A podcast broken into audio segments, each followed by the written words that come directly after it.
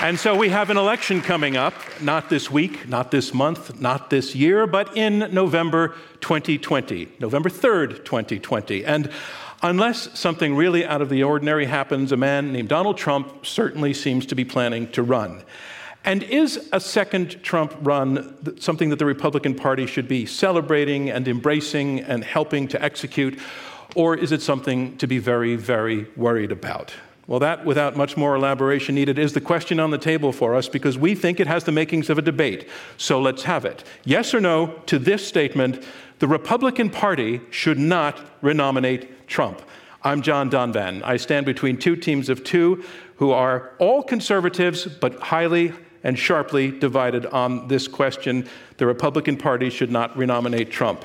As always, our debate will go in three rounds, and then our audience here at the Kaye Playhouse at Hunter College in New York City will choose the winner. And as always, if all goes well, civil discourse will also win.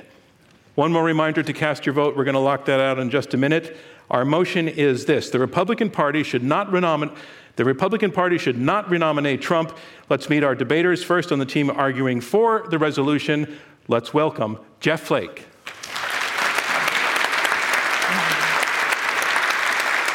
Hi, Jeff. Welcome to Intelligence Squared. You are, of course, a former senator from Arizona. Before that, you represented Arizona in Congress for six terms.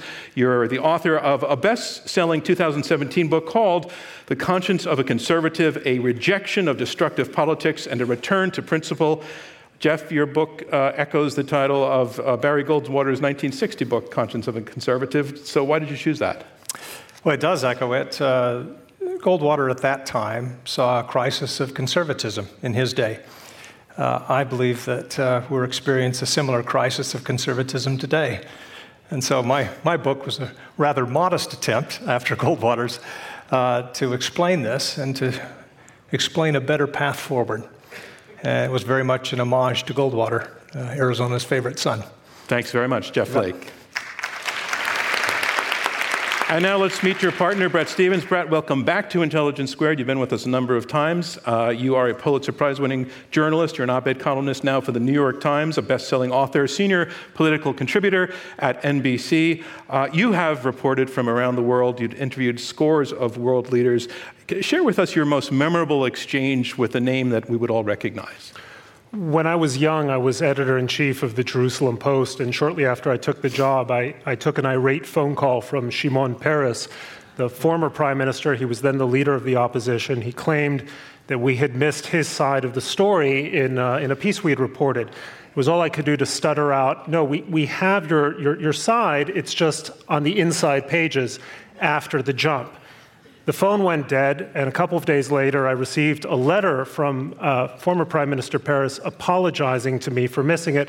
And to me, it was a reminder that small uh, graces should never be beyond the reach of great men, and I'd love to see that in our own president. Thank you, Bret Stephens. And the team arguing for the resolution the Republican Party should not renominate Trump and we have two debaters arguing against the resolution. And again, to be clear, that means that they are for renominating Donald Trump as the Republican Party candidate. Uh, our first debater on this team, please let's welcome Chris Kobach. Chris, you have also debated with us before, so welcome back. You are the former Secretary of State for Kansas. You were an advisor to President Trump. Uh, now you're an advisory board member of We Build the Wall, Inc. Uh, in your Twitter bio, Chris, you call yourself a full throttled conservative, which means what? It means that uh, in, a, in, a, political race, uh, you don't slow down, you don't turn a different direction, you don't stop. And it's a, it's a counter to what we sometimes see in politics of someone who will talk one way in a primary, and then as soon as they get to the general, they do the famous pivot, and then when they get in office, they govern some, something else in some other form completely different. And it happens on the right as well as on the left. And so it's really about honesty with voters. It's telling voters where you stand from the very beginning and staying on that path. I'd rather win and be, uh, I'd rather lose and be honest than win and have deceived the voters in the process. Thank you, Chris Kobach. And Chris, your partner is Liz Peek. Liz, welcome to Intelligence Squared Thank US. Um, Liz, you're a contributor for Fox News. You're a columnist for The Hill and FoxNews.com. You've written also for the Wall Street Journal, the New York Post, among others. Before your writing career, you were a top ranked research analyst covering oil field companies, and you led the National Association of Petroleum Investment Analysts. So there's a career change. What was, what was that about? I was very lucky uh, to be able to take a break from my career to stay at home and raise our three young children. Um, and secondly, I grew up in a literary household. My father was a Pulitzer Prize winning novelist, a longtime writer for The New Yorker. Uh, I thought that was pretty cool. I always wanted to write. So now I am. And Sounds I, like- I'm very fortunate on both sides. Sounds like a nice life. Yeah, So, okay. Thank you, Liz Peek. And the team Thank you. arguing against the resolution the Republican Party should not renominate Trump. And so on to the debate. We go in three rounds. Round one, opening statements by each debater in turn. Those statements will be six minutes each. And up first for the resolution, the Republican Party should not renominate Trump, is New York Times columnist Bret Stephens. Ladies and gentlemen, please welcome once more Bret Stephens.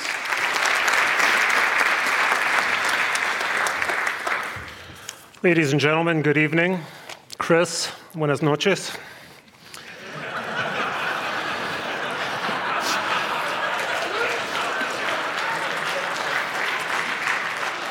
On stage tonight, you have four people who identify themselves politically as conservatives.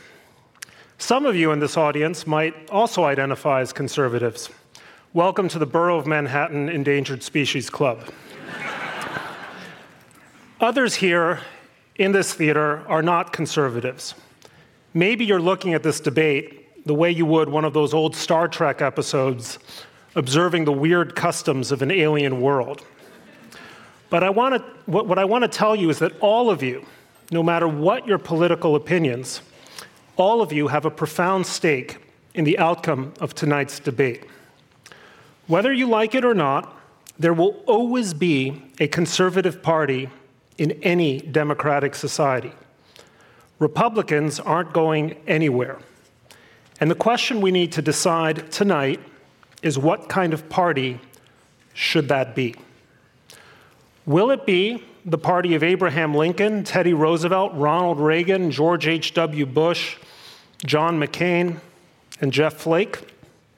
Will it be a party that believes in opportunity and freedom, openness and free trade, global engagement and fair dealing, and the importance of moral character in our leaders? Or will it be the party of Pat Buchanan, Steve Bannon, Donald Trump, and Chris Kobach? That is, the party that believes in border walls and Muslim bans, truculence toward our traditional allies, but ingratiation with Vladimir Putin and Kim Jong un, conspiracy theories about the so called deep state, nativism, and birtherism. Those are the options. And while nothing we say here tonight is going to change the course of history, what you have an opportunity to say with your votes is it should not be, it must not be the second option. Now, I can already guess what, some what our opponents are going to say. They're going to tell you that Jeff and I, so called never Trumpers, that we're losers, that we speak for nobody in the Republican Party. As you evaluate that claim, please note that Chris just lost his race for governor of Kansas. And we now have a Democratic senator in Alabama because Donald Trump endorsed an accused child molester, Roy Moore, for that position. And Republican congressmen have been wiped clean from places like Orange County thanks to the Orange Man in the White House. but it's true. Our opponents have a point.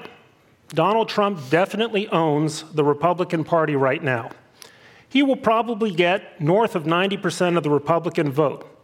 And yes, he could win the general election, depending on who the Democrats nominate next year. You know who else once owned the Republican Party? Richard Nixon in 1972. If, the pop, if popularity of the moment were the only criterion in this debate, Chris and Liz would win it hands down. But anyone who thinks that popularity should be the chief criterion of political principle is someone who has no principles. And people without principles will eventually be found out, and when they are found out, they will be voted out.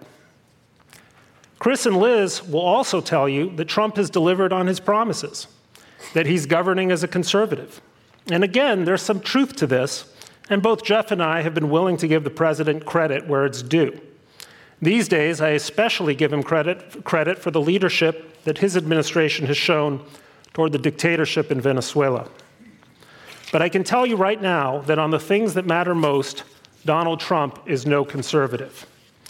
Let me ask you would Ronald Reagan have recognized a Republican president who takes every opportunity to trash NATO and who unilaterally ends our military exercises in South Korea and who endorses the word of a KGB agent over his own intelligence officials? Would George H.W. Bush have recognized a Republican president who demonizes Latin American immigrants and mocks the handicapped? Would George W. Bush have recognized a Republican president who calls our free press the enemy of the people or forcibly separates children from their parents at the border? And would any Republican ever seek to question the courage, much less besmirch the memory, of an American hero like John McCain? Do you, Chris? Do you, Liz? But that's the Republican Party that Chris and Liz here not only accept, they extol it. They think it's great. They want not, not just four more years, they want four more decades of this. Ladies and gentlemen, heaven forbid. Jeff and I are not naive. We know that the chances of the GOP not renominating Trump are slim. But we are not here to argue about what will happen. That's beyond our control. We are here to argue about what should happen. Republicans must not renominate Donald Trump because to do so will indelibly put his foul stamp on the party. It will turn the party that once stood for opportunity and enterprise into the party of exclusion, and the party that stood for courage and optimism into the party of fear. Tonight, together, we cannot let that happen. That is why you must vote yes for the resolution. Thank you very much. Thank you, Bret Stephens. And that resolution again, the Republican Party should not renominate Trump. Our next debater will be speaking against the resolution. Here is Fox News contributor and columnist Liz Peek. Ladies and gentlemen, Liz Peek. Good evening.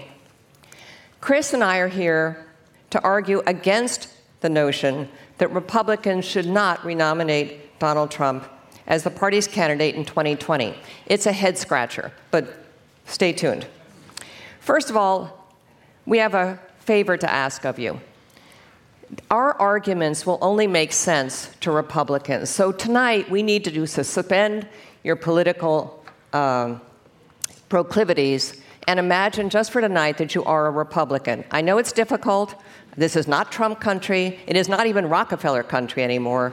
But please try to look at it from the point of view of what makes best sense for the Republican Party. We often hear that the next election is the most consequential of our lifetime. This time, Republicans think that is true. Democrats have taken such a hard left turn that we think the American dream is under attack. What does that mean? The American dream is the belief that anyone in this country can raise themselves up through hard work and endeavor they can take advantage of our free enterprise system to provide a comfortable and secure life for themselves and their families. Elizabeth Warren and Bernie Sanders don't believe in the American dream. They think it has been profoundly corrupted by billionaires and big corporations. They think they need to fix that by imposing on American society the kinds of programs that will lead us down the road to socialism as it is practiced in Europe. They haven't looked around to figure out that for decades, the United States has outperformed Europe, and there's a reason for that. I believe in the American dream. I believe in a society that allows uh, someone from the projects to become the head of Starbucks. I believe in the American dream that, that means that my doorman in my building, who barely speaks English, has daughters on the way to Harvard. That is something we cannot afford to trash in this country. I've met so many people with these stories, people living the American dream. Republicans believe that individualism, capitalism, and freedom are essential to that dream, and that those things are under attack in 2020. The left uses millionaire and billionaire as a slur today. Since when did becoming successful become a bad thing in our country? We all need to be worried about this. That is not a bad thing. Success is what has driven this country. Interestingly, while the left says the American dream no longer exists, Americans think it does. Pew polled Americans last year and found that an astounding 82% think they've either achieved the American dream or they're well on their way. That's an amazing number. We have to make sure that everyone believes in that and that they all have their shot. And there is no way that we're going to guarantee that if a Democrat takes the White House. So, who can take the White House for the GOP? Obviously, only President Trump. Bret mentioned, and he's completely correct, that Donald Trump has enormous standing in the Republican Party. 92% of the people who voted for him say they'll do it again. 90% of Republicans are in his camp. Why? Because he has indeed followed through on his campaign promises. He has had an incredible list of accomplishments. And in fact, those were listed by Bret Stephens in a column at the end of 2017, from which I'll quote Tax cuts, deregulation, more for the military, less for the United Nations, the Islamic State crushed, Assad hit with cruise missiles, troops to Afghanistan, arms for Ukraine, a tougher approach to North Korea, Jerusalem as the Israel's capital, the Iran deal decertified, Title IX kangaroo courts on campus condemned, yes to Keystone, no to Paris, Wall Street roaring, and consumer confidence high. Bret, I could not have done it better. That was just year one. He could now add pressuring China on intellectual property theft, remaking NAFTA, rising wages, productivity and workforce participation on the increase, record low unemployment for blacks and Hispanics, half a million new manufacturing jobs, banning bump stocks, criminal justice reform. Trump supporters will turn out in 2020 because of those accomplishments. They will also turn out because they're angry. They're angry at the liber- liter- liberal, excuse me, media that has slimed their president. They're angry because for two years a false Russian narrative hung over the White House, casting a cloud of suspicion. And they're angry that Democrats have gone to unprecedented lengths to undermine the administration. By the way, Trump supporters will not turn out for anybody else. They will stay home and feel aggrieved. Recent models show that if the economy stays on track, Trump will win. Though we don't know who the Democrats are going to run, it appears likely they're going to nominate a candidate who will hike taxes, renew regulations, and grow, energetically grow the government's role in our society. They will do, in short, exactly what Bobby Jindal warned of in 2016 replace the American dream with the European nightmare we ask you to vote no, that indeed support Donald Trump because we need the Republicans to win the White House in 2020. Thank you very much. Thank you, Liz Peek. And a reminder of where we are. We are halfway through the opening round of this Intelligence Squared US debate. I'm John Donvan. We have four debaters, two teams of two, arguing it out over this resolution. The Republican Party should not renominate Trump. You've heard the first two opening statements, and now on to the third. Here to debate for the resolution the Republican Party should not renominate Trump, former Arizona Senator Jeff Flake. Ladies and gentlemen, Jeff Flake.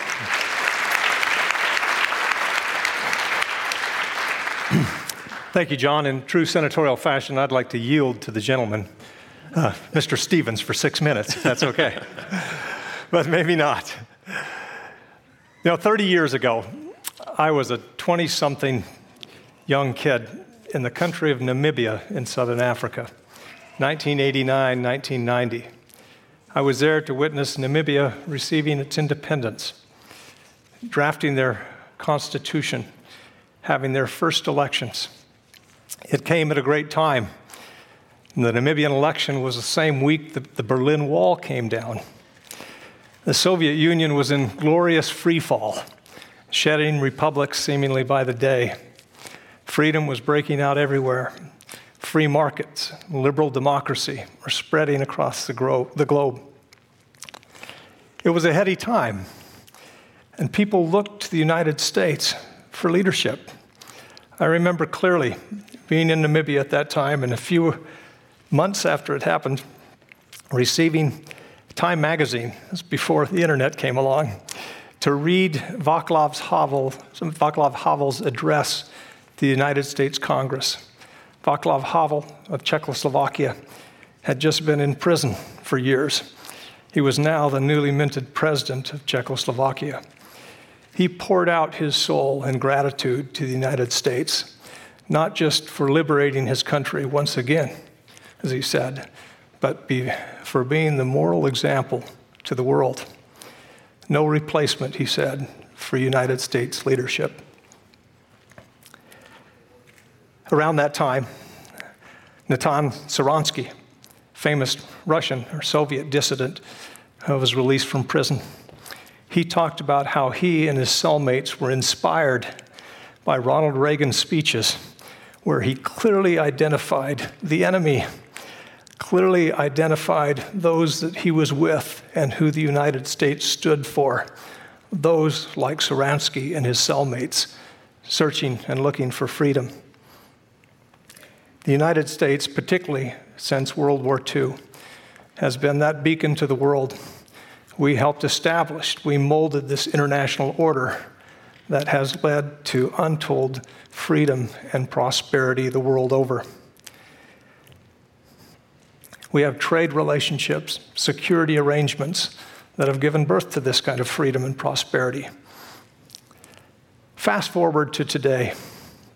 What would a young 20 something kid in the country of Namibia think of U.S. leadership and what our leadership is saying. I don't have to imagine, uh, by a bit of fate, my third son spent the last two years in southern Africa, uh, part of that in Namibia. While he was in Namibia, he heard our president refer to that country that he was in and other African countries as S-hole countries he heard our president refer to the press in the United States as the enemy of the people. He heard our president refer to his political opponents as losers and clowns. Around that same time, what are political prisoners still in Russia thinking? Who do they look to? They've seen our president stand with their leader, Vladimir Putin, and take his word over the word of our intelligence agencies. What do political prisoners in prison camps, in labor camps in North Korea think when they hear our president refer to their president as a great leader, a great leader for his people? Who do they think that we affiliate with? What about people in the Philippines when they see our president stand next to their leader, Duterte? As he refers to the media in the room as spies, with our president laughing along with him. There is no replacement for U.S. leadership. We mean a lot to the world. We need to keep that. This president has not. We cannot go another four years this way. Those arguing for the resolution will argue that this president can be reelected. They are right, he can. And he might. But the question that we're trying to answer here, as Republicans, as conservatives, is should he be reelected? Should we go another four years? I think that four years is difficult enough to unravel some of the damage that has been done internationally to our role, to our leadership position. We cannot, should not go another four years. You know, we hear, and we'll talk a lot about the economy. It's doing well. As conservatives, I cheer deregulation and lower taxes, things that make us all more prosperous. But we are more here than the sum of our gross national product.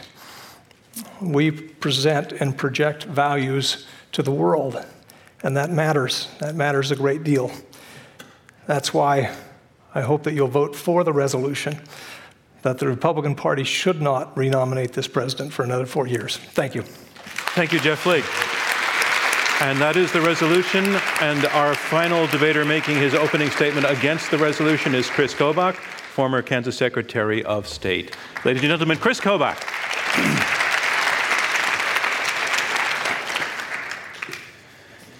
Thank you. Tonight's resolution concerns what the Republican Party can and should do uh, in 2020. And as Liz has reminded you, we have to address this from a Republican perspective. So, the party's top objective at the nominating convention in 2020 is going to be one objective only, and that is to win in 2020.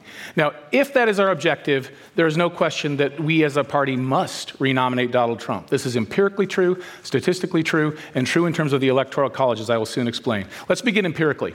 Since 1900, there have been 19 presidents who have sought reelection for their party, both parties combined.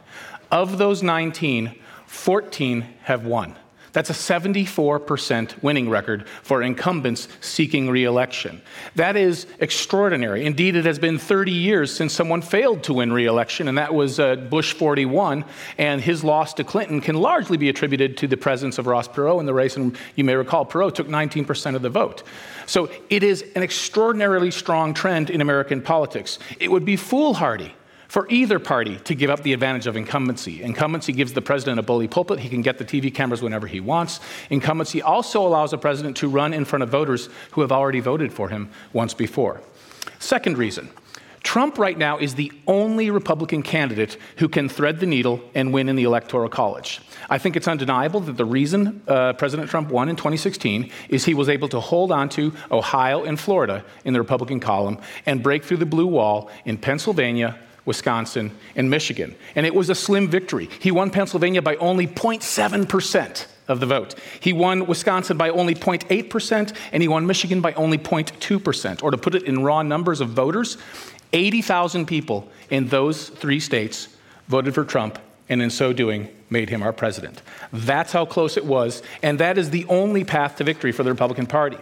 If we are going to win again, the Republican Party has to have somebody who can win in those three states all over again. And although we do have a strong bench, I don't think there's anyone in our party at this time who can do it.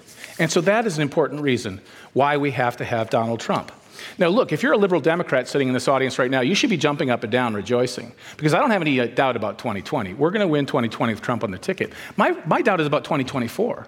I don't know if any Republican can do what Trump did in those blue collar states and break through the Rust Belt. We, the party, after Trump, we may be toast if we don't find somebody who has his special sauce that can connect with voters in those three states. Now, why is it that I'm uh, confident that President Trump can win again in those three states? It's because he delivered on one of his main promises, and that was to look out for the American working class blue collar voter. And he has done so. The numbers are, are pretty staggering. Uh, in terms of wages, uh, in the last 12 months, we've seen 3.4% increase in nominal wages. That's extraordinary, the largest wage, wage gains in the last 12 years. Uh, it is a massive uh, achievement for the working blue collar voter, and that's why blue collar voters in exit polls uh, voted 66% for Donald Trump in the last election. He's the only one that can pull it off again. And that's a direct result of his position and his policies on his signature campaign issue, which, of course, uh, is immigration. President Trump has done what no other president, uh, presidential candidate has done in recent years, made that a centerpiece issue, and has governed with that as a centerpiece issue. He has recognized that illegal immigration really does affect all of us. Every state is a border state now. Uh, indeed, that uh, we're all paying for it right now. Everyone in this audience. The uh, the cost falls overwhelmingly on the taxpayers. No matter what you think about open borders or, or immigration or illegal immigration, you're paying for it whether you like it or not. The net cost of illegal immigration per year is 100 $100 billion that state, federal, and local uh, levels combined. That means net, after you take into account the taxes that the illegal aliens pay, we're still paying for $100 billion in public benefits. And then, of course, there's the cost in terms of human lives. And this is something that President Trump uh, recognizes. He repeatedly has the angel families uh, beside him at the White House or wherever. Uh, in a typical year, about 6,000 Americans die either through homicide or vehicular accidents uh, caused by illegal aliens. Those are deaths that would not have occurred if our immigration laws were fully enforced. President Trump realizes that this is important, and the American public, people of, of both parties or of neither party, uh, recognize that this is important. So he has connected there. And one further point on the immigration issue that has helped drive up wages. By reducing illegal immigration, you drive up wages, especially uh, in unskilled labor categories. And so, therefore, he, they've seen those wage gains, and he has delivered. I want to talk about another issue where he has delivered, and that is, of course, on the issue of judges. President Trump said that he would nominate conservative judges, and he did so. And he's done so much better than past Republican presidents. Remember, Bush had the Harriet Miers hiccup. Uh, remember, uh, the, the, elder, uh, the elder Bush had uh, David Souter. Nixon had John Paul Stevens. In contrast, Trump has nominated people who have held to a constitutionalist line and have been consistent. In terms of appellate court judges, he's gotten 30 judges through in his first two years in office. That's better than any of the previous five presidents. And that's largely due to him. And no thanks, of course, to Jeff, who helped to uh, freeze 21 of them in committee. Uh, some of them were also district judges, and helped to derail one on the Senate floor.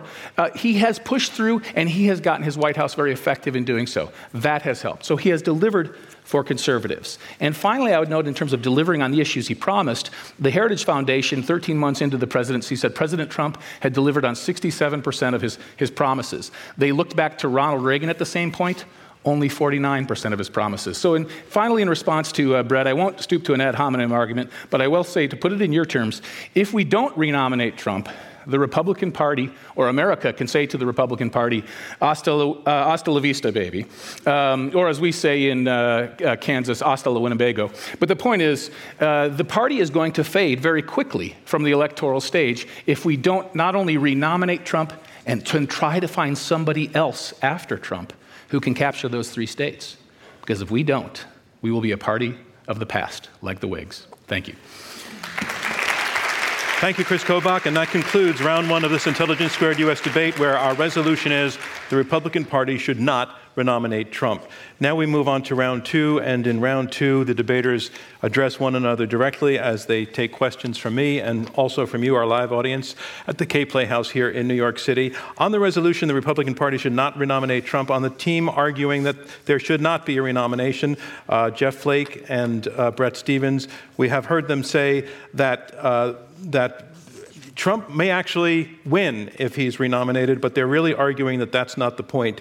That while there will always be a conservative party, they're not sure that there will be a conservative party that is the Republican Party if Donald Trump continues to lead it. Uh, that um, popularity is not the point, that the issue is that Trump uh, is among people who really don't exercise principles, that a true conservative, and they cite names like Ronald Reagan, a true conservative is one who stands uh, as a leader of uh, the United States as a symbol of liberty in the world, that a true conservative would not be trashing NATO, uh, would not be reducing uh, military support for South Korea, and on and on and on. That on basic things the conservatives have always stood for, that uh, Donald Trump is not a conservative, and in the long run, his leadership of the party is going to wring out its conservativeness, and therefore there will really only be a hollowed party left. The team arguing against uh, the resolution, Liz Peek and Chris Kobach, they are arguing uh, primarily from a position of uh, practicality, a pragmatic issue. Can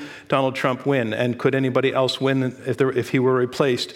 Their basic argument he, is he makes he's the only candidate who makes sense for the Republican Party. He's the only one who can empirically win. He has the advantage of incumbency, uh, which historically has been uh, a, a, an ace card for any candidate running. They also say um, that he is the best defense, the best bulwark against the alternative, the Democratic alternative, which they describe as being basically socialism.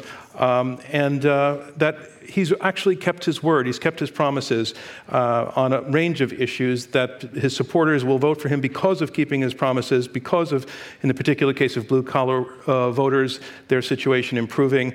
Uh, and that if anybody else were nominated, the Republicans would lose. So theirs is very much a practical argument. So I want to go into some questions. The first thing I want to say is uh, during the opening statements, I was almost reaching in my pocket for a yellow card uh, because it was getting a little personal. Uh, I would encourage the debaters to not have to name uh, people on the other side of the table to make their arguments, because as I listened to them, they actually weren't critical to the points you were making, and it's not in the spirit of what we're doing. So I'm not going to do that because it didn't come, go that far, and I also don't actually have a yellow card in my pocket. But I just want to ask to, to, kind of keep it the temper the temper a little bit uh, in in line in that regard. I want to go to the team uh, arguing for uh, against the resolution, which means you're arguing for the Republican Party to renominate Trump, and start with you, Liz Peek. What your opponents basically made the case of is that Donald Trump is not a conservative. Um, he, uh, uh acknowledging everything that you said uh, in terms of his winnability, acknowledge and they and they concede many of the points that you made that he's been uh, delivered on this and that.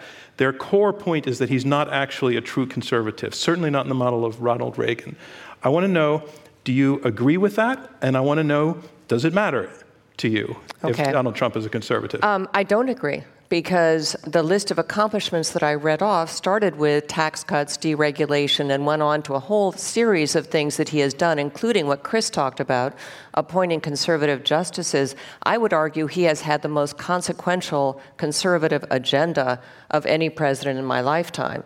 Uh, I think what our opponents dislike about Donald Trump, and I think probably everyone in this room could talk about this, is his manners, his personality. I don't think so. Does it matter to answer your question? Uh, I prefer outcomes. At this point, as I mentioned, I think really this country is at a crossroads. We always talk in that terms, but when you have people out there really proposing socialism or European style socialism, this is not a time to be finicky about someone's language or about someone's coarseness, which I think is really at the heart of it what offends uh, a lot of people, including our opponents. So, yes, I think he's a conservative. I think his actions show that. No, uh, and yes, I do think that's important, but I think winning is more important. Bret Stephens? Um, you quoted me, Liz, earlier in your set remarks about Trump's accomplishments. You didn't mention that it came in a column called Why I Am a Never right, Trumper. I know that. And the reason is that policies come and go. Many of what you describe as Trump's accomplishments, and I might agree are accomplishments, will vanish when the next Democratic administration inevitably comes uh, to power, as it will, whether it happens next year or five years later. But principles last. Principles define a party. When I was young, I was inspired by the sight of Ronald Reagan at the Statue of Liberty talking about the value of immigration for a very personal reason. My mom is a refugee to this country. Not one of you in this room is more than two or three generations away from someone that Donald Trump would rather not have in this country. Think about that. And think about what it says for the Republican Party that the message is that immigrants are a threat, not an asset to this country, which was a large part of what Chris was talking about. Do you know that immigrants legal and illegal, commit crimes at a much lower rate than native born Americans. That's a fact. Do you know that immigrants start businesses at a much higher rate than native born Americans? That's a fact. And you know that if we didn't have the kind of immigration we had in this country, one out of three Nobel Prize winners who are Americans would never have made it here. So simply to have a president whose stock in trade is to demonize people from so called S hole countries. My family's from Moldova, that's an S hole country, okay? Is not Republican, not conservative, and fundamentally not American. Okay. So can I can I, I respond? Let me, uh, let me let let me say this. I do not want to spend 10 minutes debating immigration. So I, I, think the point was packaged in a relevant way that it, it, relates to the principles of the party. Chris, uh, I know immigration is an issue for you, but if it's one you're interested in. I'm, I'm okay with you touching on it briefly, but I'll have to stop you if you go on too long because what I really want you to address is, I think the the the, the outer package of Bret's point just now, which is that the the attitude, the presentation is not conservative, and therefore is not truly Republican. Go. Um, okay, so let me start with that immigration briefly and go to that. So the, the, the point Bret has made is one that is one of the, the biggest uh, fallacies, uh, it, factually incorrect statements out there that uh, immigrants generally commit crimes, or they, they always conflate it, uh, at a rate less than, uh, lower than U.S. citizens. CIS, Center for Immigration Studies, recently broke this down and, and showed very clearly using this, the actual percentages that yes, legal immigrants do commit crimes at a lower rate. Because guess what? We get to screen them before they come in. And so you screen out those with a criminal history. Then you have US citizens who are we're here, some, some are criminals, some are not. And then you have illegal aliens who commit crimes at a higher rate, even if you don't count the crime of coming in illegally, which is a crime if they came across the border, still commit crimes at a higher rate. So uh, you have to break it down that way. And then Texas did another study, the Department okay, of Public we, Safety, we, we same now, conclusion. We are now going down the okay. immigration road. So the, um, to the larger point of, of packaging and conservatism, I think the conservative position is clearly on that issue, the one that Trump has taken. But look at all of the other issues taxes, constitutionalist judges, uh, the uh, reducing te- uh, regulations. These are all core conservative principles that Trump has embodied. Stop and there. he let got them. Let me, let me take that very point to Jeff Flake. You, you just heard some very, very strong conservative uh, uh, uh, achievements by uh, President Trump that are core. I, I, don't think you would disagree that those are core. What, what, why not bring that into your calculus when you're saying that he's not a true conservative? Well, that, that's only part of the, the equation. Uh, let's take taxes. We did lower taxes. I think that's a good thing. We, in particular, we needed to lower the corporate rate in order to be competitive globally because we compete globally. And hopefully we'll continue to compete globally with free trade agreements. So, so are, are, you but, but, but, but, but, the point is, uh, tariffs are also taxes. And the president has imposed, tar- has imposed tariff after tariff right now in ways that have put soybean farmers in Iowa, for example, basically having to re- receive federal assistance now because they would like to trade, but they can't because of counter tariffs that are imposed because we imposed tariffs in the first place. Starting a trade war is not conservative. Republicans have, if there's any defining, animating principle that uh, we have had in the party for generations now, it's free trade. And, and the president has really tossed that overboard. So there are certain elements of the president's agenda who, that, is, that are conservative, okay. but so, elements so that are not. in a sense, it sounds like we're, to some degree, we're giving more weight to certain conservative goals and principles than to others. I think everybody on the stage is going to agree that free trade is a conservative high, high on that, that level. If you want to challenge me on that, please go ahead. I'm not debating with you, but I think you probably concede that. So I want to take that to Liz Peek. Okay. I would argue that we don't have free trade. I would argue that the United States over two decades has gradually lost ground, that the, the playing field is not level, that uh, tariffs on goods that are made in the United States and exported to Europe, even our closest allies, are two to three times higher on average than our tariffs on those. Uh, uh, goods that are coming in for Europe. In China, there's not even any comparison. China, once it became a, a member of the World Trade Organization, has perennially cheated on um, all kinds of aspects of their dealing with us, including obviously relying on state owned enterprises and subsidizing those enterprises to Im- export goods into this country at cheap rates, but so, also so may, may imposing very high tariffs. May I break in just for clarification yeah. to ask you are, are you therefore saying that we're in a situation where some trade warring? Is called for, and, yes, and, and, and, doing it does not violate the sort of con- conservative spirit. If protecting the United States interests which is what Donald Trump has over and over said he wanted to do, includes protecting our trade relationships. Yes, that is a conservative okay. principle. Thanks. Uh, Bret Stephens? Well, that's uh, the argument that Liz is making is that we need to um, burn the village in order to save it. I mean, I, I think there's no one in this room who, who wouldn't agree that we have a serious problem with China when it comes to their misuse of intellectual property. By all means. Let's, let's deal with the problem of, of, of, intellectual property with China. But we're not just starting trade wars with China. How? for, for example. We're doing so with that notorious enemy of the United States, Canada. We're doing so with that terrible enemy, Mexico. We are sparking trade wars or threatening trade wars with our friends. Well, actually, we with- just with- redid NAFTA, with- so we are not with- doing that. With, with our no, we redid NAFTA, but now let's see if, if, if we actually we actually get If the get it enacted. for. Get- But, but Bret's it- suggestion. and, and essentially, you threw out a perfectly good agreement. It was The not. president it was threw out not a perfectly good agreement that was, that was working in order to make cosmetic changes so he could claim a political victory. And now the question of North American free trade is in doubt.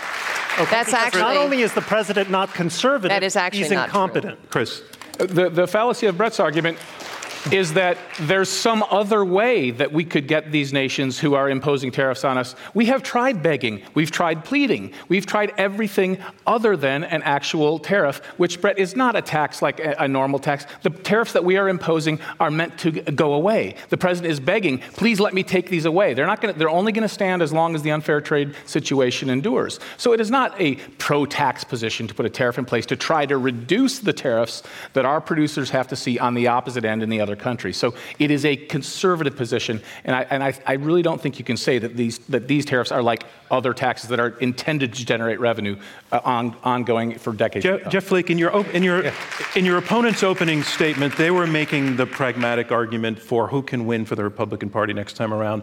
A- And I think you and Bret are conceding it's very, very likely that if the, Repu- that the it's plausible that the Republican Party nominates Donald Trump, uh, they'll win. And if they don't nominate Donald Trump, uh, the Democrats will win. Possible. So, sorry? Possible, not Possible. plausible. Okay, I- I'll switch it to possible. Uh, I- I- my question is Is that a risk that you're willing to take? In other words, somebody else challenges him in a primary, it either weakens him or, or, or in extraordinary circumstance replaces him, and he loses as a result of that. You, are you willing to lose a cycle for the Republican Party because of the principles that you're arguing? Oh, yes, yes. Um, let me, let me, uh, let me talk about a corollary here. In 1994 in California, uh, Pete Wilson uh, was the governor, a Republican governor. He wanted a second term. There wasn't much excitement for a second term at that time. So along came Prop 187, a measure that went hard at illegal immigration to deny benefits for illegals. That's how it was cast as a way to gin up the Republican base and get people excited to come out and vote again for Pete Wilson. It worked. Pete Wilson got a second term. Does anybody remember anything that Pete Wilson was able to do in the second term in California that justified the fact that in the past quarter century now, since Pete Wilson was governor or won that second term, only Arnold Schwarzenegger, who later switched parties, and an insurance commissioner have been elected as Republicans statewide in California. That's it. As Bret mentioned, there are no Republicans representing California from Orange County, Reagan country, in Congress anymore. California uh, may be a generation before they elect another Republican to office because that Prop 187 campaign, much like it has done elsewhere in the country, it can galvanize people for a while, maybe for a cycle or two. But in the end, it turns people off. It turns off minorities. It turns off women. So- it turns off so- so suburbanites. boil- so and so it- you, you sacrifice a generation and you think, man, we might get some policy goals in the next year or two. Look at the long term. Look at the long term at what you're doing to the party because people don't want to be associated with it. So, so to boil it down, better for a Democrat to win in 2020 if Donald Trump is the Republican nominee than for Donald Trump to win. Yes, we would certainly like it to be a Republican. And this notion, this narrative that's been built up that Donald Trump is the only one that can cobble together the Electoral College and win is just a fallacy. Chris Kobach? Um, I would suggest that uh, Jeff is in, in La La Land if he thinks the Republicans have a chance at winning California, or should even be at this point uh, spending a lot of money and effort trying to win California. I don't think his, that was I'm not his, saying his point was that it was an analogy. Well, no, but, but, but your, your point is that we could, you, somehow we could, or we could have, if only Pete Wilson Nixon hadn't favored Prop 187. Prop 187, most Californians don't remember what Prop 187 was, which was more than 20 years ago. It was, of course, something that he used in that election, but that is not why California is where it is in terms of the Electoral College. California is where it is because of demographics and because of the high tax policy, highest in the country in state taxes, that has pushed so many people to, to Texas. And, and this is one of the biggest stories in the news. We, I think we all agree. There's a mass exodus of U.S. citizens to places like Texas and Arizona, which have lower tax structures or no tax, no income tax in Texas. We can and as a, because of that, the Electoral College today is not what the Electoral College was 30 years ago. You have states that are going to be uh, in the Democrat column, like this one, uh, no matter what the Republican president does and no matter who he or she is. You have states uh, in the Midwest, like mine, that haven't voted for a Democrat since 1964, and they probably won't uh, vote for a Democrat for the next 50 years either. We have gotten to an electoral college where now so many uh, states are off the, off the table, and we're all competing for this small number in the center. And you have to look at it that way let if me, you're being realistic. Let me let your opponents respond to some of that. Oh, I would just, I, I would just say that a good maxim in politics is to imagine that you only have friends or potential friends. The Trumpian maxim is to imagine that you only have enemies or likely enemies. California was the home of Richard Milhous Nixon and Ronald Reagan. Reagan was the highly successful governor of the state.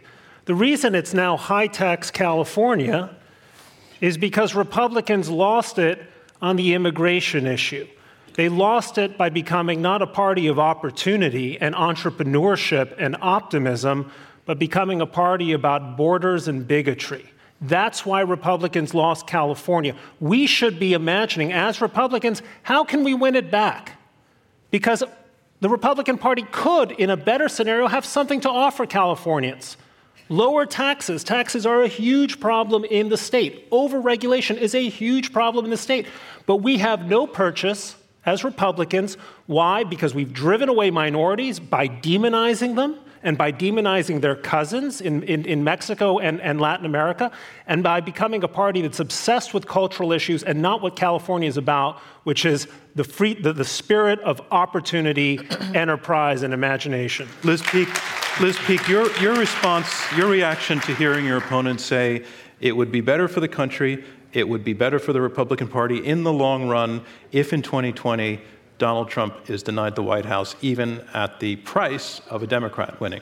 Yeah, well, I, as I said earlier, I think uh, it's a very consequential election. I think that, yes, a lot of policies are temporary.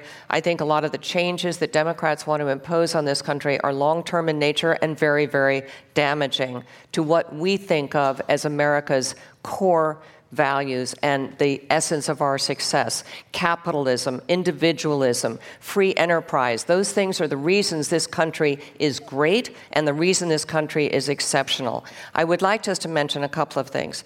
I understand that. Uh, Trump has made obviously a very big issue of illegal immigration. Please stop conflating illegal and legal immigration. This administration has done nothing to discourage illegal, uh, uh, legal immigration, and in fact has talked about increasing it. Oh. Secondly, uh, Trump received a higher share of the Hispanic vote in 2016 than Mitt Romney. Very recently, there was a poll, admittedly a small poll, so I wouldn't take this to the bank, where 50% of Hispanics said that they would vote for him in 2020. Guess what? Hispanics are very interested in jobs, in wages, and they are doing much better under this president than they have done in a long time. I don't think Republicans have completely walked away from every sector of our uh, minority communities. Okay, I want to go to audience questions in a moment. I'm, first, I want to let Jeff Flake respond to that. When he's done, the way that this will work is if you raise your hand, I'll call on you. If uh, I when I call on you, a microphone will be brought to you. Please wait for the microphone and please stand up and please tell us at least your first name and please ask a real question. Uh, and that's short, okay? Uh, but Jeff, you can respond to what was just said. Let me just say that, that's often the narrative as well that the president is not against legal immigration, only illegal immigration. The only proposal that he has supported, the White House has supported in Congress that we voted on, uh, would have been one that cut legal immigration by half. And, uh, and the president supported that. So, this notion that he's going to support more legal immigration I haven't seen it, or it certainly doesn't make it into policy. Okay, questions? Wow. Um, right down in the front here, second row, uh, and the mic's coming up behind you. If you could stand, thanks. Kelly Posner, Columbia University. So this is for the opposition, and I understand means to an end. I just, um, our children are our future, and educating for moral leadership is something that I think we all really have to care about. And we, sp- you spoke about how, you know, how he says or acts is not necessarily what we have to prioritize, but when we have a culture where we see that reinforced and celebrated, what is your response to do we have to worry about that actually undermining the very fabric of our future and what we're teaching our children And, and, you're, and, you're, and you're relating that to four more years? yes exactly Okay, okay. I want to bring that to either Chris or, uh, or Liz. I'll take it. Um, look, I'm the father of, of five young girls, and uh, I, we are very, very conscious of what they watch on TV, what they're exposed to, and we're, we're as, pre- as parents go, we're some of the most you know, strict there are. And but I'm not afraid of, of having them listen to President Trump or the way he talks. And the reason is, well, no, you could, this is this is important because your, your point is that there's a there's a character question and there's eh, look, oftentimes politicians. This is one of the reasons Trump won. One of the, the, politicians speak in polished, canned terms. You have all seen it. Jeff and I have seen it, it, where they just every word is so fluffy and it's meant to appeal to anyone, no matter where you are. Trump is very directed. He says exactly what's on his mind. I've been in cabinet meetings in the Bush administration where everybody walked out of the meeting wondering what was the president going to do. With President Trump, you don't have to be in a cabinet meeting to know what he thinks. He's going to tweet about it a, a, a few minutes after the meeting is over. He is the most open president we have ever seen. And so I think, yes, his coarseness is, is certainly a fact, but his honesty and directness with the people, telling you exact, hey, you may not like it, telling, telling you exactly how he feels, and is, is also refreshing. So I don't see his, uh, his, his, his, his character as expressed in his criticisms uh, as being a, a, moral factor. Chris, welcome to New York. Yeah, thank you.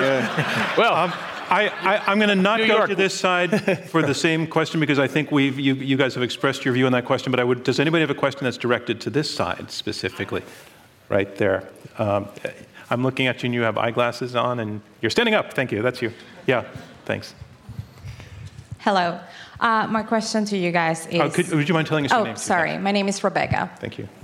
Uh, the question is if Donald Trump wins, what message of hope will you give to Republicans that don't support Donald Trump? And what message of hope, of, of hope will you give to immigrants like me that now live in this country and will stay in this country? I guess one message of hope, if he wins again, is that we have limited the president's terms to two. so, but, uh, but, but that's, that's a long time, as I said in the opening statement. Uh, we have a, lot of damage internationally to, to clean up uh, after two years and what will be four. Uh, after eight, uh, these things start to cement.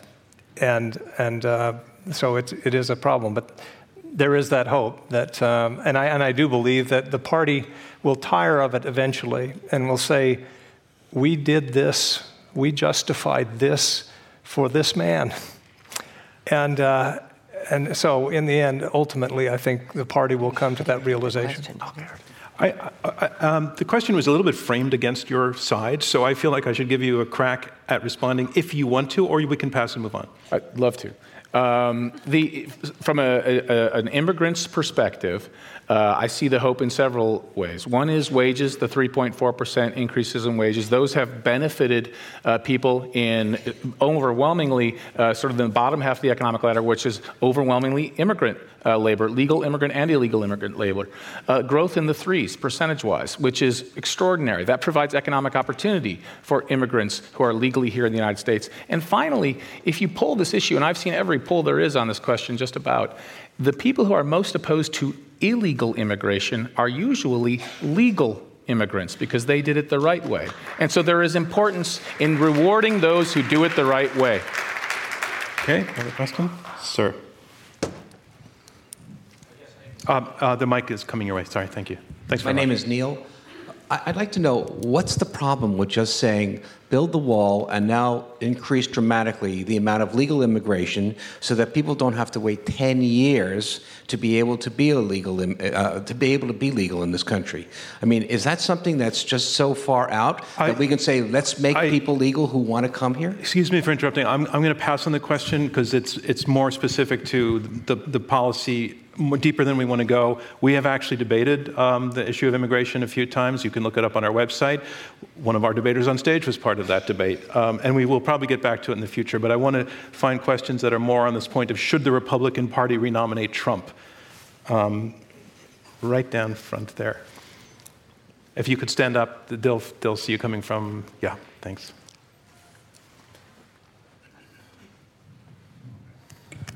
Hi, my name is Clara. Um, I'm just wondering about the issue of climate change. Um, do you have absolutely no problem, first of all, not debating it as a policy, and secondly, of renominating a president who has basically dissolved the Environmental Protection Agency? Um, Good save at the end there. I, I, I, you, you, kept it on the table. So uh, let's take that to. Um, I, want to let both sides have a crack at that, but it was. I'm happy to start on that. I, think you will find, perhaps I'm wrong, but I don't think you'll find much um, sympathy for Green New Deal amongst these four people or other radical approaches to curbing climate change. It isn't that uh, conservatives don't believe in climate change, although I don't think it's something that, like a religion, has to be believed in or not. I think we have to assess it, have to watch it, have to respond to it if it seems appropriate.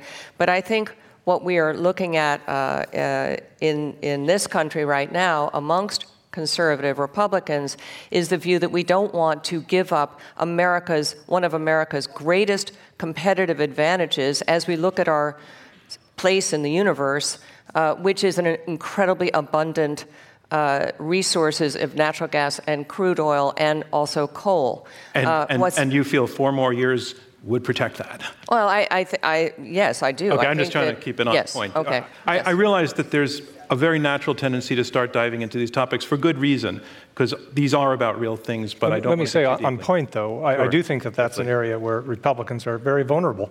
Uh, millennials, we're going to need them in the future. um, the boomers are going down, millennials are going up in terms of uh, voting bloc. And they can't understand why, not that we're going to the Green New Deal, but that we can do something. And that we can do maybe a revenue neutral carbon tax or something like that. And I think Republicans do have to, to get with the program if we want to be relevant in the future politically and just to dismiss climate change as a hoax brought on by China or whatever else uh, doesn't do that. Okay. Um, I'm not getting many people in the back because I can't see, but uh, in, over near the wall? Yeah, thanks. So, does your question address whether the Republican Party should not renominate Trump? Hello. I hope. Um, and your name? So, if you can tell us your name too. I'm um, Marty Burbongas. I had a question. Jeff Flake, uh, you talk a lot about uh, Donald Trump's rhetoric, but you uh, you uh, you seem to like a certain guy that just got to Supreme Court that did some bad things. Okay, I'm going to pass on the question because it's too spe- too specific. But thank you for that. Um, down in the front, sir, right in the aisle. So, folks, the Republican Party should not renominate Trump. That's the question that I'd like you. okay. My name is Bert. Uh, I have a question. Uh, if we go back a couple of years, Mr. Trump promised to drain the swamp. Uh, irrespective of the Mueller findings, uh, there were a couple of people who were found to have done untoward things and may end up in jail. Uh, there are a number of people who have been elected for cabinet posts who have insubstantive uh, credentials to have earned those cabinet posts. Is this something that is going to continue? Is this something that would be a reason to? Okay, hiring practices are questionable. You're yes. saying. Let's take the question. Well, uh, who would like to take that first? Uh, well, I mean, I think this is absolutely important and because Donald Trump was elected on the promise that as a businessman, he really knew how to get things uh, done. But what we've seen and this is no secret in the management of the White House. How many chiefs of staff? There were three or four, multiple secretaries of state, defense, CIA. Um, this is the management of this, uh, uh, of this administration and, and, and, and, and, and scandals that are, are genuine at, interior, at the Interior Ministry, at, at EPA, other, uh, um, other uh, ministries, other departments of, uh, uh, of government. That's a serious, that's a serious problem and a serious failing that, these, that our opponents seriously, you know, simply don't want to address, Liz, which is that in addition to a foul ideology and a uh, mood of uh, constant denigration of our opponents, we have a government that's not functioning and an inability to pass any kind of bipartisan re- legislation. Think about George H. Let me- let me just one question, just one point. Very fast. Think about George H.W. Bush uh, um, getting, uh, uh, getting, uh, uh, raising taxes in order to balance the budget or getting the Americans with Disabilities Act passed. Think about Ronald Reagan getting tax cuts through a Democratic Congress. That's because Republicans at that time didn't treat Democrats as the enemy of the people. They treated them as partners in making the country better. Liz Peek. I think I, I would respond with um, arguing that criminal justice reform was pretty much the same kind of achievement for this administration working across the aisle um, and something that Democrats and Republicans supported. However, uh, in terms of the swamp, the swamp exists. Donald Trump talked about it because he didn't know how deep that swamp was. And I think, I think it's true. Uh, I think that he could drown in that swamp if he really took it on. What do I mean by that? I'm talking about lobbyists. I'm talking about the fact that special interest groups, not just corporations, but labor unions uh, and other groups that are self interested, basically own our representatives and our legislators. And my view of this is term limits cannot come soon enough. It'll never happen probably in my lifetime, but that is what we really need to argue about. Um, I have a question that I want to put in. I thought it would come up, and we only have a few minutes left, so I'll do it very quickly. The fact that the Mueller report found uh, that it, there was no reason to prosecute, um, wrong language. The fact that the Mueller report found no reason to, uh, grounds for believing that the president was involved uh, in Russian collusion with the Russians on his election affects your position tonight how? Uh, I don't think it affects it at all. I'm delighted that the president that that the, um, uh, that Mr. Mueller found no uh, collusion. I'd like to see the full report, obviously. Uh, all Americans should be happy about that, but most of all, my friends on the other side should be particularly happy that uh, the president did not succumb to voices on Fox News and within his own administration to fire Robert Mueller. We now have a conclusive investigation that all Americans can, uh, can get behind. The media certainly has a lot to uh, think about in terms of the way it dealt with uh, that story. There are all kinds of problems, but the, the, the, the, the simple fact is that Trump should be happy that he didn't give in to voices in his own party demanding that he simply liquidate the, the, the investigation. And by the way, by the way, that investigation was well founded because the president continued to act in ways that gave reasonable people suspicion that there was uh, questionable behavior in his campaign and throughout his presidency. And Jeff, I want to let you take a short crack at that question before your opponent. Oh, sure. Uh, um, it was mentioned in uh, Chris's opening statement that I uh, uh, held up judges in order to protect Robert Mueller. I did. I'm glad I did. Um, I'm glad he was able to finish his report. That's important for us to know uh, what's going on. Uh, and, and I think everybody, uh, left and right, is glad that he finished his report. Um, so, but it doesn't change uh, my position. I never uh, assumed that that campaign uh, was in a position to or capable of uh, collusion. Um, and, and so I, my, my opposition to the president has not been based on colluding with the Russians at all. Chris Kobach, Uh, yeah, the, the outcome of the Mueller report is definitely one that has a bearing on this debate and on our position. And it, from the perspective of uh, our point that Trump is going to win and is, is most likely to win, it takes. Uh, if, if he had an Achilles heel, that was it. I mean, if, there, if, if Mueller had come out with an opposite conclusion and found that there was collusion, uh, that would have probably been very damaging going into the uh, election of 2020. That's, that issue's off the table now. And I think what we've seen happening just in the last week uh, suggests that it may even rebound further to uh, President Trump's favor. And that is some Democrats are making the mistake of frantically trying to keep it alive and frantically trying to tread water and stay in these waters and, and, and keep it going.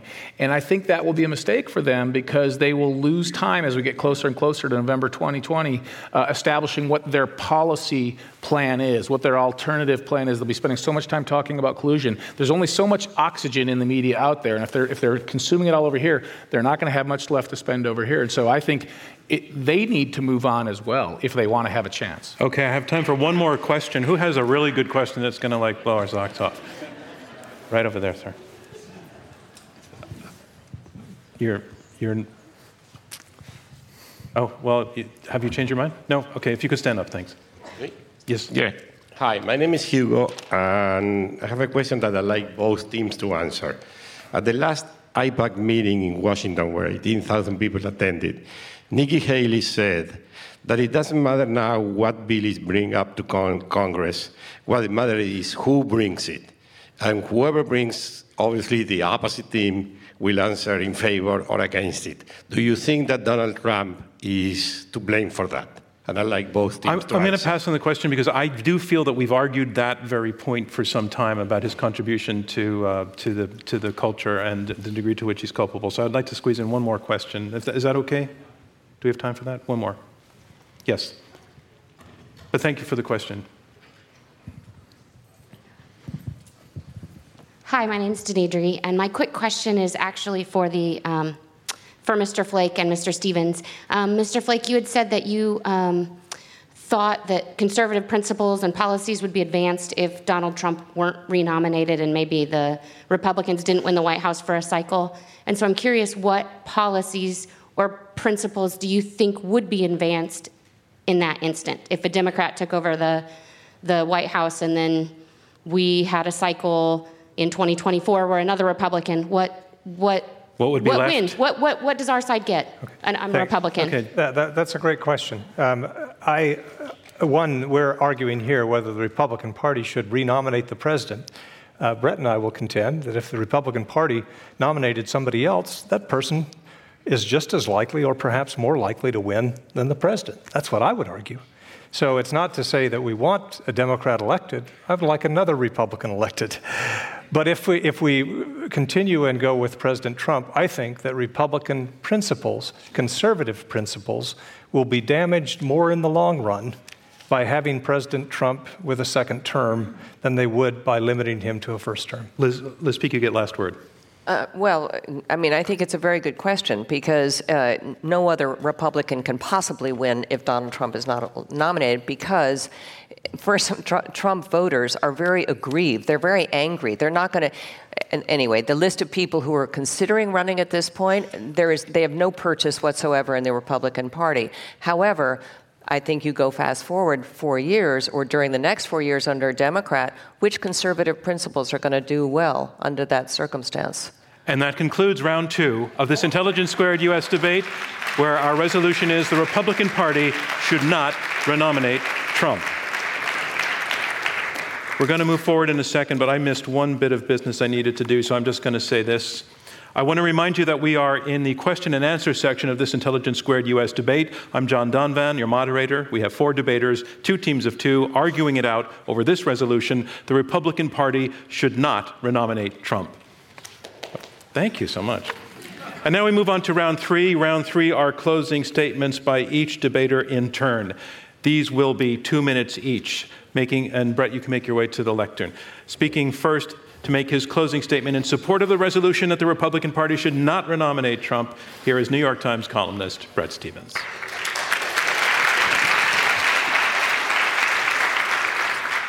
I'm a conservative, but I'm a journalist. And um, I wanted all of you to get a little taste of what it means to be a journalist, and particularly what it means to be an opponent of Donald Trump as a columnist in this day and age. So, do you mind uh, playing the uh, clip? This hey, is Bret, what do you think? You think the pen is mightier than the sword, or that the AR is mightier than the pen? I don't carry an AR, but once we start shooting you fuckers, you're not going to pop off like you do now. You're worthless. The press is the enemy of the United States people. And uh, you know what? Rather than me shoot you, I hope a Mexican, or even better yet, I hope. I cut it off because then it gets worse, and I didn't want you to hear it. That's what we deal with. Liz talked about angry Trump voters. Oh boy, they are angry. They are angry at what? At me for expressing an opinion, for being part of the free press, for not liking the current occupant of the White House. Those sorts of messages are being relayed all over the place. You need to know about them. The founder of the Republican Party, the real founder, Abraham Lincoln, talked about the better angels of our nature. He said that in his appeal in his first inaugural address. We have a president who every day consistently appeals to the very opposite. And it's not just harming the Republican Party, it's harming the American people. That is why Trump should not be renominated. That is why I plead with you to vote yes tonight. Thank you very much. Thank you, Bret Stephens. And that resolution, again, the Republican Party should not renominate Trump. And here to make her closing statement against the resolution, Fox News contributor and columnist Liz Peek. In 2016, after the release of the Billy Bush tapes, a lot of my friends said, How can you possibly vote for Donald Trump? And I said, because there is one issue that is most important to this country, and that's education reform. Hillary Clinton, Hillary Clinton, along with her Democratic colleagues, opposes school choice, and she opposes charter schools. That's in their plank. Donald Trump supports school choice and supports also charter schools. In New York, just to bring this home, fewer than one in five black kids is proficient in math in the fourth grade. Parents get this. They know that there's a tremendous disparity. One of the reasons that Trump's popularity with Hispanics is going up is he's talking about school choice. In New York, you had 76,000 families last year apply to charter schools. Only 25,000 spots were open. Imagine the heartbreak for those tens of thousands of families who know that their kids are not going to get a fair shot. In Baltimore, this is a true statistic 13 high schools had not one young person who was proficient in math. This is a national disgrace. Democrats cannot take this on. They are in bed with the teachers' unions, they're funded by the teachers' unions. Donald Trump can take this on. It is my hope it is my hope that in the next four years, they are going to push very hard on school choice. They know this is a winning issue with minorities and with the country at large. If you believe that this is a burning issue, as I do, please vote no against the proposition that Donald Trump should not be renominated. It is a head scratcher. Thank you. Thank you, Liz Peek. Again, that is the resolution. The Republican Party should not renominate Trump. Here to make his closing statement in support of the resolution not to renominate former Arizona Senator Jeff Flake. You know, recently, recently it's been brought, brought to the fore the kind of choices we have to make in terms of what party the Republican Party wants to be in the future. When we've had the president, for some strange reason, go after John McCain who has been dead now for seven months. I sat at the bedside of John McCain along with his family the day before he died. And we reminisced and talked about the kind of man he was and the kind of party he wanted the Republican Party to be and the values that he wanted to go forward. In a speech uh, not long before he died, when he received the Liberty Medal. John McCain said, We live in a land made of ideals, not blood and soil. We are the custodians of those ideals at home and, the champion, and their champions abroad. Again, we are the custodians of those ideals at home, and they're custodians abroad. The Republican Party has always been, and needs to be in the future, the party that will be the custodian of those ideals at home and their champions abroad. If we don't, if we renominate Donald Trump and give another four years, that's not who the party will be. Right now, this is the president's party. The Republican Party is the president's party, no doubt. It doesn't have to be. It can't be if the Republican Party wants to be relevant in the future, if conservatism is going to be ascendant for the long term, not just a few policy gains here or there in the short term, but ascendant in the long run. Please vote in favor of the resolution. Thanks. Thank you. And one last time, that resolution the Republican Party should not reno- renominate Donald Trump. Here to argue against it, former Kansas Secretary of State Chris Kobach making his closing statement. Ladies and gentlemen, Chris Kobach. Three points. First, I'd like to address something Bret closed with. He suggested that Trump's demeanor has somehow caused uh, incivility in politics. And he played one statement from one kook, and we don't even know if the guy ever did anything violent, but that's his own piece of evidence. Let's look at the real body of evidence. Did you know that there have been 334 hate crimes or bias crimes committed against Trump supporters since September of 2015? And Democratic leaders have done far more, far worse than Trump in their rhetoric. Remember when Maxine Waters and uh, Cory Booker urged their followers to go out and, and publicly uh, attack, cajole, get in the face of uh, Republicans? Look, Senator Flake should know he was the, the victim of one of those uh, in a Capitol elevator. Look, we have been headed in a much more combative era in American politics. I think we all agree with, uh, with that, but I don't think anyone can honestly say it started with Donald Trump. We've been headed down this road for the past decade. Second point there is a very important point we all ought to consider here, regardless of your party. We ought to renominate Trump in 2020 because it makes politics more entertaining. It's more fun. It's more fun with President Trump in the race.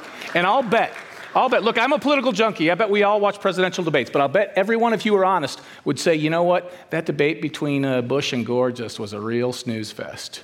And most debates are. But with President Trump in the debate, you don't know what he's going to say next. His handlers don't know what he's going to say next. And that makes debates more interesting. And that, in turn, means more people watch the debates. Did you know that the first Trump Clinton debate in the 2016 uh, race had 84 million voters. That is an all time record in the history of televised debates. It even beats the 1980 debate between, um, uh, between Carter and Reagan by 4 million votes. It blew away all the others in the recent decades we get more people energized, we get more people activated, we get more people interested in politics. And so there is an advantage, regardless of your political perspective, of having Trump in the race. It's going to be a lot more fun to watch those debates. And if you're a conservative like me, I know my principles are going to be intact because he has done so much to advance them. So for all of these reasons, we urge you to vote no and oppose the resolution with us. Thank you. Thank you very much, Chris Kobach. And that concludes closing statements for this Intelligence Squared US debate. And now it's time to learn which side you have found most persuasive. Uh, I want to ask you again to go to your mobile phones and vote as you did before. The information again is on the screens. It's also in your programs. The uh, URL www.iq2us.org forward slash vote, and you'll be presented with the same uh, results, uh, same uh, uh, choice you had before for, against, or undecided. And that'll take a couple of minutes, and we'll announce the winner in a couple of minutes. I want to remind you it's the difference between the first and the second vote that determines who uh, we call our winner. Uh, before we do that, you know, we did a debate um, uh, a few months before the midterm election last fall where we had four Democrats on stage. And the resolution, unfortunately, I can't remember the exact wording, but the thrust of the resolution was whether or not the uh, Democratic Party needed to move more to the left in order to win. And so it was a pragmatic argument versus an argument about principles. And um, it reminded me in many ways of the conversation we had tonight, and very much in a good way, in that there were four people on the stage who basically shared overwhelmingly their worldviews, but they had very, very bitter and intense disagreement on one particular point. And what happened that night is that it, all, it did stay civil, and they could all shake hands and walk away afterwards and uh, give the audience a sense that this kind of tough, tough conversation can be had in a way that doesn't have to leave blood on the floor. I think tonight we saw the same thing. All four of you really sharply disagreed on some very, very important stuff, but you're all conservatives, and that all showed. And uh, it was interesting how often I heard the two of you talking about the same thing, actually. So I want to congratulate you for the, the way you did that, the way you brought the style. I want to congratulate the audience also for uh, making th- these folks on my this side of me feel so welcome here as well. Uh, but I think, I think the whole thing worked tonight, so I want to thank you all for that. Um,